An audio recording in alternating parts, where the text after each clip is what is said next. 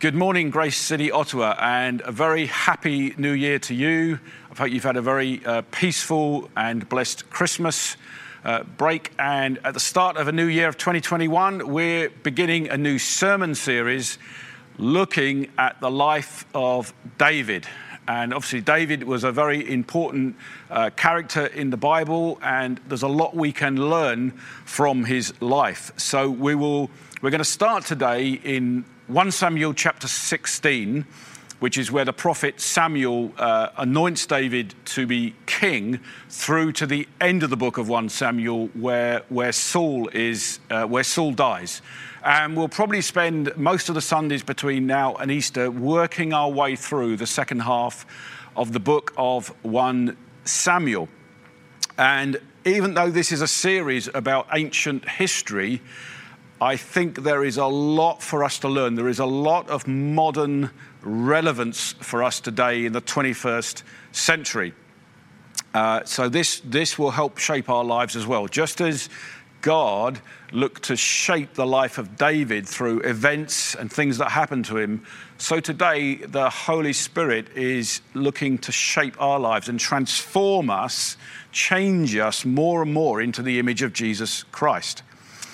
So let's get straight to uh, the passage today. I've called today's talk uh, God Makes Surprising Choices. So we're going to read through 1 Samuel chapter 16, verse 1 to 13. The Lord said to Samuel, How long will you grieve over Saul, since I have rejected him from being king over Israel? Fill your horn with oil and go. I will send you to Jesse the Bethlehemite, for I have provided for myself a king among his sons. And Samuel said, How can I go? If Saul hears it, he'll kill me. And the Lord said, Take a heifer with you and say, I have come to sacrifice to the Lord.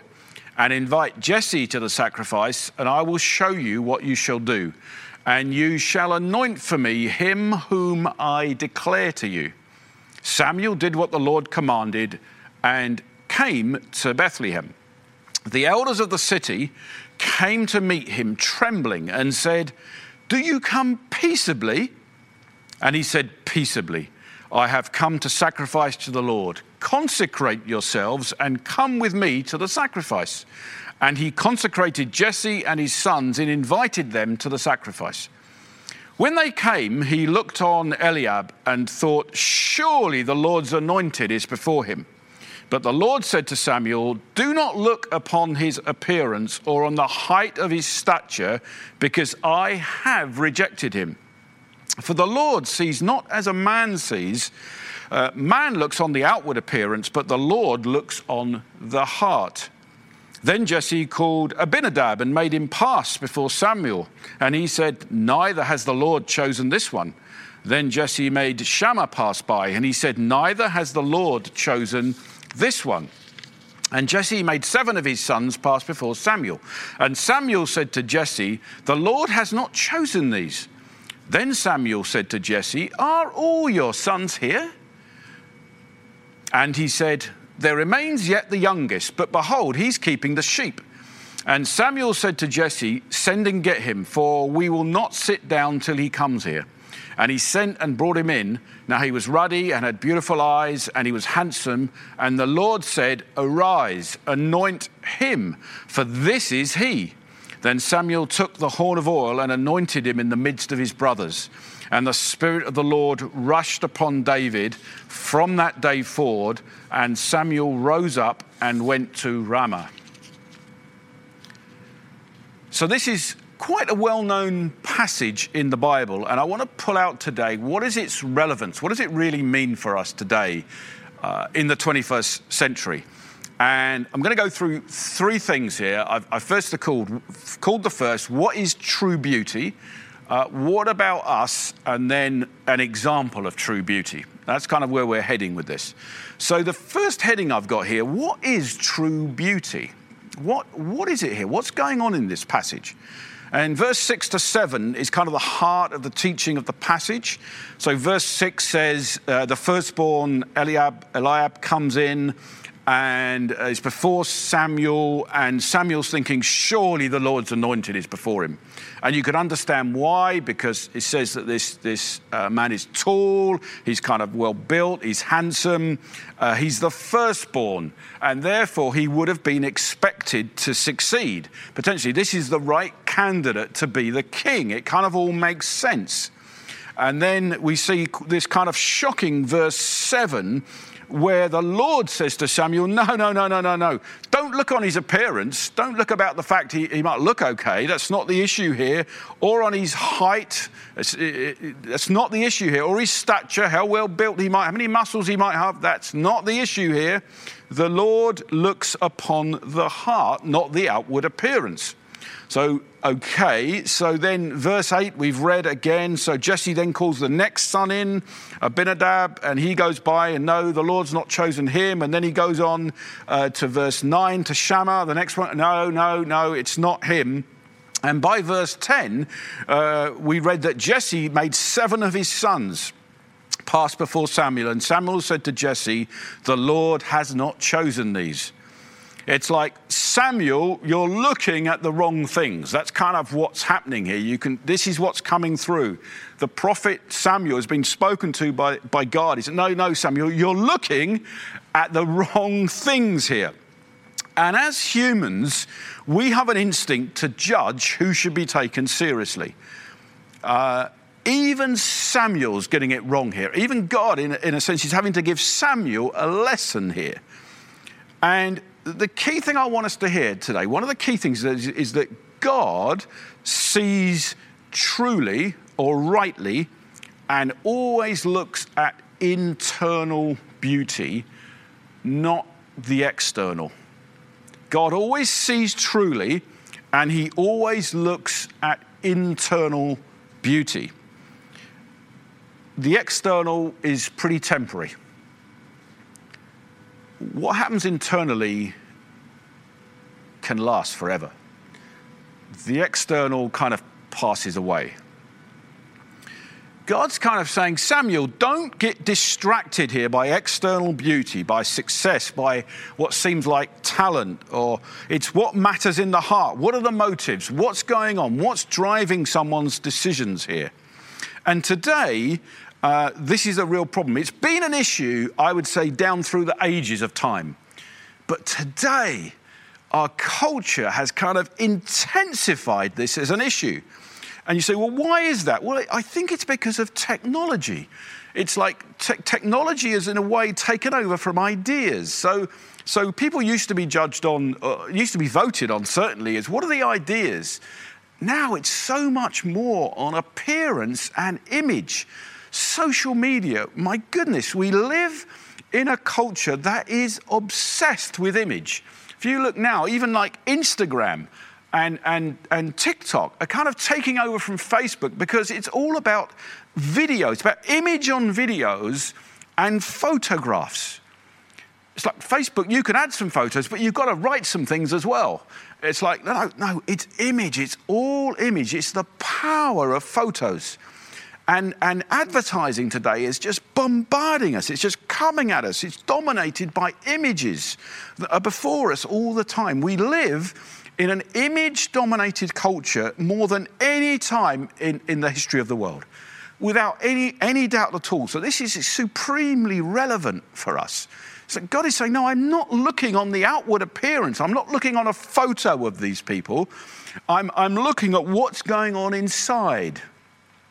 We've got, we've got to hear that message today. Let me just ask you some questions. As we come into the start of a new year, are you less prone to selfishness than you were a year ago? See, in, in, inner beauty is a selfless life that looks out for others. Are you less prone to envy than you were a year ago? Are you less prone to pride? Are you less prone to self pity? Are you less sensitive to self criticism? What's happening on the inside of you? Are you changing? Are you, is the inside of you becoming more like Christ? Is it becoming more beautiful? Or we can so easily fall into the trap of the culture is I've got to look right externally. I've got to say the right things. I've got to do the right things. I've got to look a certain way. And this passage screams at us, it shouts at us, and says that's not how the God of the Bible looks at these things. Are you wiser than you were a year ago? Are you making wiser decisions? Are you happier than you were a year ago? Are you less anxious and less fearful than you were a year ago? What's happening on the inside of you? See, these things will really set the course of your life. These things will really shape you. Do you know how to love others better than you did a year ago? Do you know how to receive love better than you did a year ago? This is what inner beauty is about. This is what it means when God says, No, no, Samuel, I'm, I'm looking on the inside, I'm looking at the heart. It's good for us to stop at the beginning of this year and say, How am I doing with this? Because we could all get caught up very easily in this image dominated culture. And the God of the Bible, in his kindness, causes us to stop and say, No, no, I'm much more interested in inner beauty.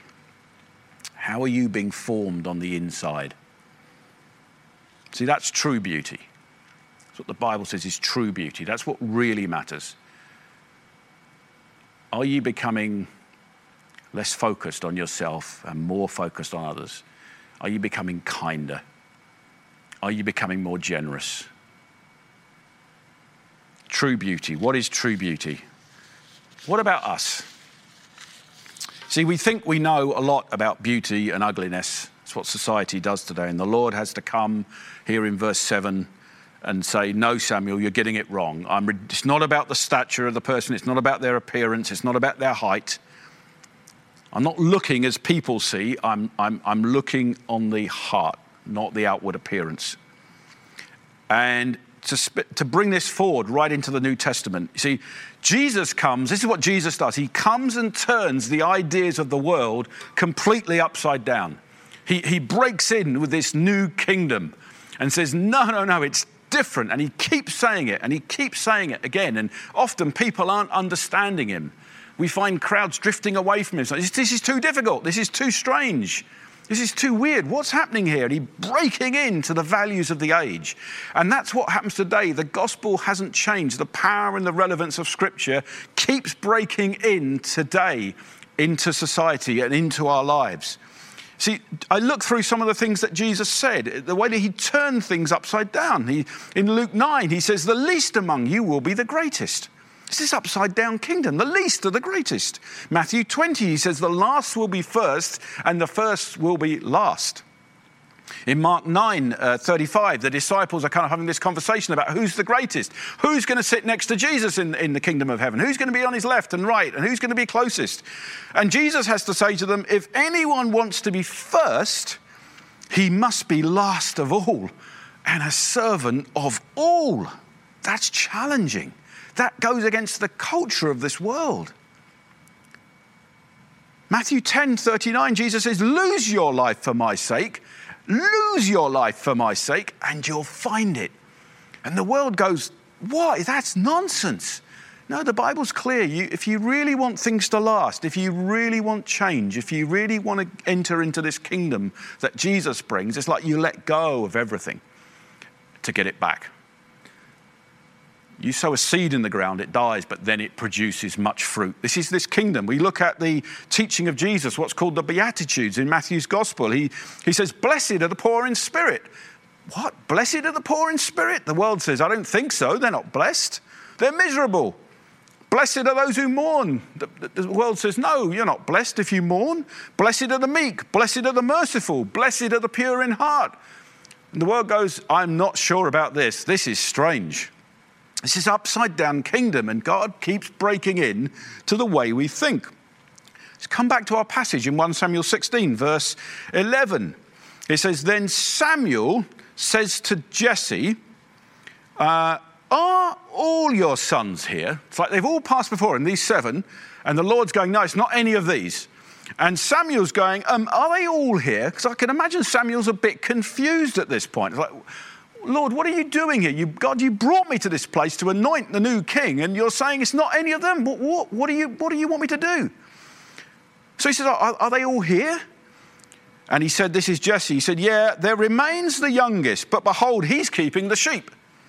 And we can hear that and kind of gloss over it, and we don't really understand what, what's going on here, the significance of what's being said here. You see, he doesn't even name him, Jesse. He hasn't even got a name. You can imagine him going down the list of the seven. Yeah, yeah, this is Abinadab. Yes, this is Shammah. Yes, is Eliab. Yeah, and goes down the list. Oh, yeah, there is another one, but he's, he's out there somewhere. We're not sure. He, he's out in the field. He's looking after some sheep. Doesn't even get a name. Doesn't even get a name. And God's, by the Holy Spirit, is kind of shouting through this passage Samuel, as I believe he's speaking to us today, start of a new year, Samuel, do you want to know what I'm like? It's about the person that wasn't even invited into the room. And you see it again and again in Scripture that God is looking to draw in the outsider, the downtrodden, the ones that have given up on themselves, the ones that don't think very much, the ones of themselves, the ones that society kind of puts to the side, and God says, I'll have that one.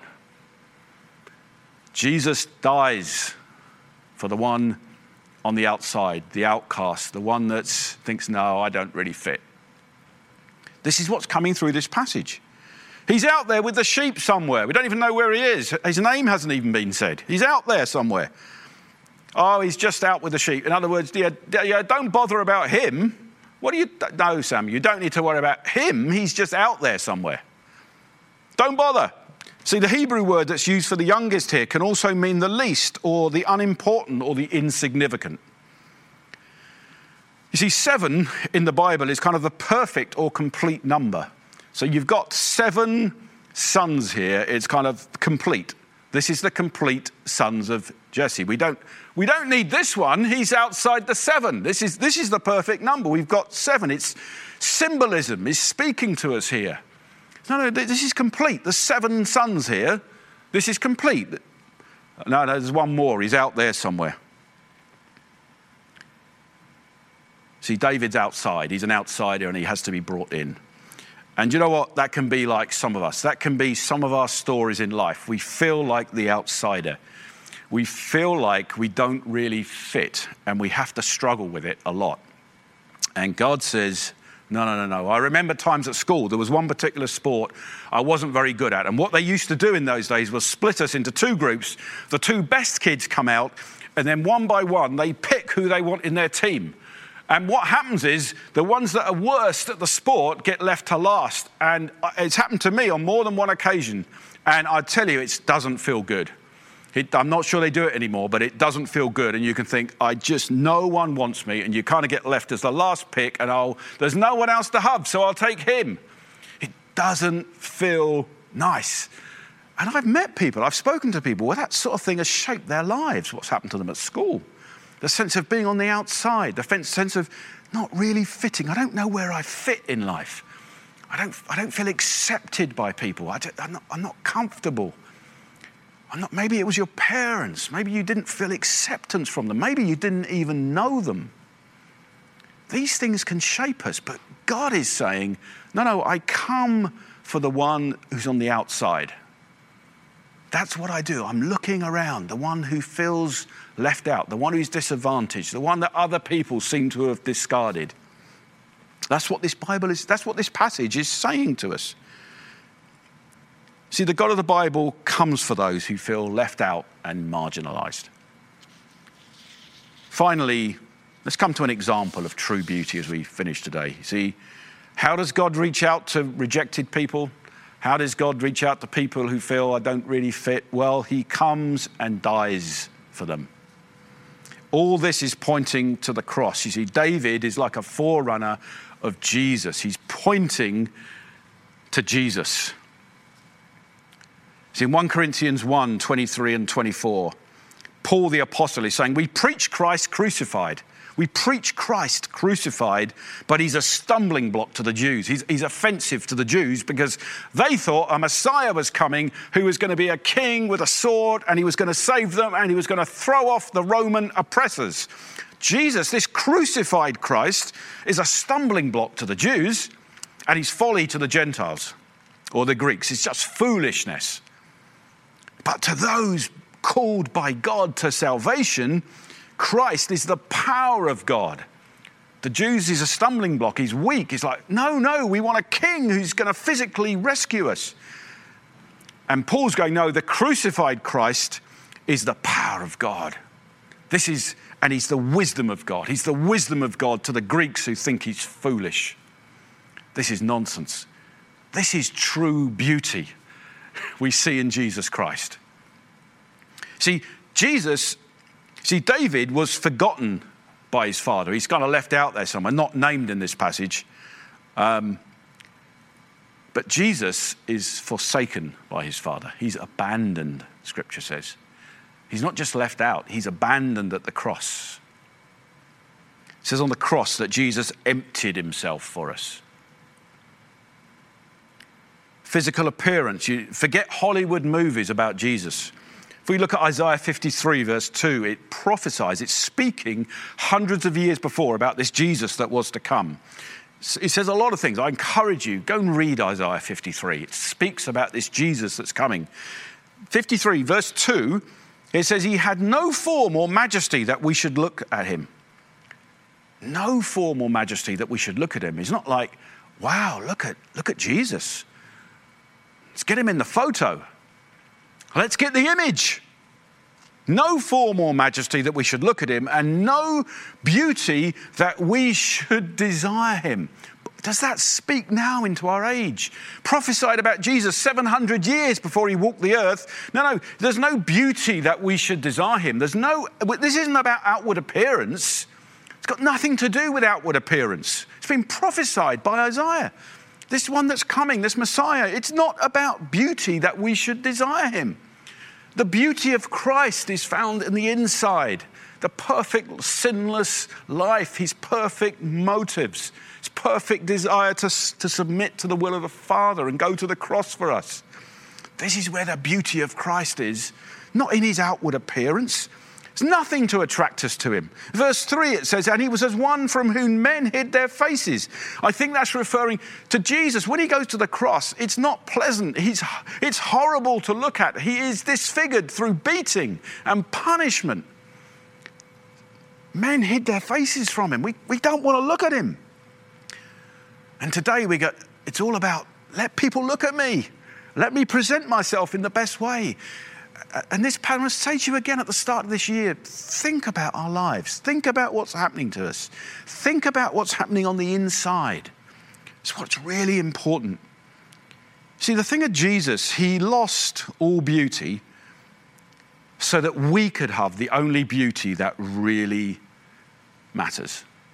Let me repeat that. Jesus lost beauty, he lost physical appearance on the cross so that we might receive the only beauty, the one on the inside that really matters. My question to you is Do you see this beauty for yourself? When you accept Jesus, you accept the beauty of his character and his perfect, sinless life. You're not accepting a physical appearance, you're accepting the work, the perfect work of Jesus with perfect motives, perfect love, perfect mercy, perfect, perfect grace, perfect security in his Father.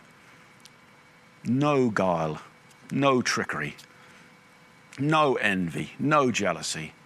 The perfect inner life of Jesus, his perfect sinless life, is the beauty that comes to you that you can receive in Christ.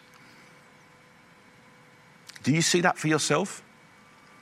In Ephesians 1 5, it talks about you're adopted. You're, you're made children of God when you accept Jesus. You're adopted into the family of God.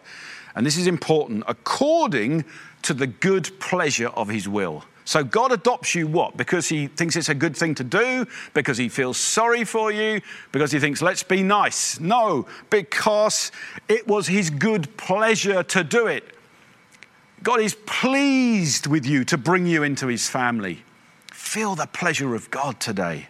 Know that you're accepted, you're dearly loved. Please take time to stop and think and ponder on the fact that God is pleased with you. He's pleased with you. Accept Jesus into your life. This inner beauty comes to you. That is pleasing to the heart of God. It's not to say we don't struggle, we do, and we'll finish with this in a moment. Of course we do. But we, we receive something beautiful from Jesus. David says in Psalm 18, verse 19, He brought me into an open place. He rescued me because He delighted in me. See, parents and friends can reject you, and that can form your view of God. But I want to say to you today, you're loved. You're seen by God as having inner beauty. And that should destroy the need for you to appear beautiful to others. It's not what this is. You don't need, if you receive the beauty of Christ into, in, into your inner self, it stops the need for you to put an appearance on outwardly to other people. It should destroy that because you know how loved you are by God. Look at the cross. That, the cross is a real vision of beauty. See, if you've accepted Jesus as your Savior, then the Holy Spirit is always at work to transform you into the image of Christ. Paul talks about we struggle with the flesh. This thing we do things we don't want to do, but the Holy Spirit comes and helps us and walks with us and, and he's aiming to transform us more and more into the image of Jesus Christ. So, just as God had to work on the life of David in painful ways, as we'll see in these coming weeks, the same thing is happening with us because we receive Jesus, but we're still battling and doing things we don't want to do. And the Holy Spirit is walking with us daily, hourly, uh, uh, minute by minute. Uh, he's here to help us, He's here to walk through life with us. And the goal is that we become more and more like Jesus in the way we think and the way we act towards others, the way that we receive love, the way that we, the way that we give out love, the way we show mercy to others. Don't be surprised or dismayed if you hit setbacks or confusion. God is shaping you through the work of the Holy Spirit into the image of Christ. Let God shape you on the inside. Let Him transform you into something that is true beauty. Let's continue in worship together.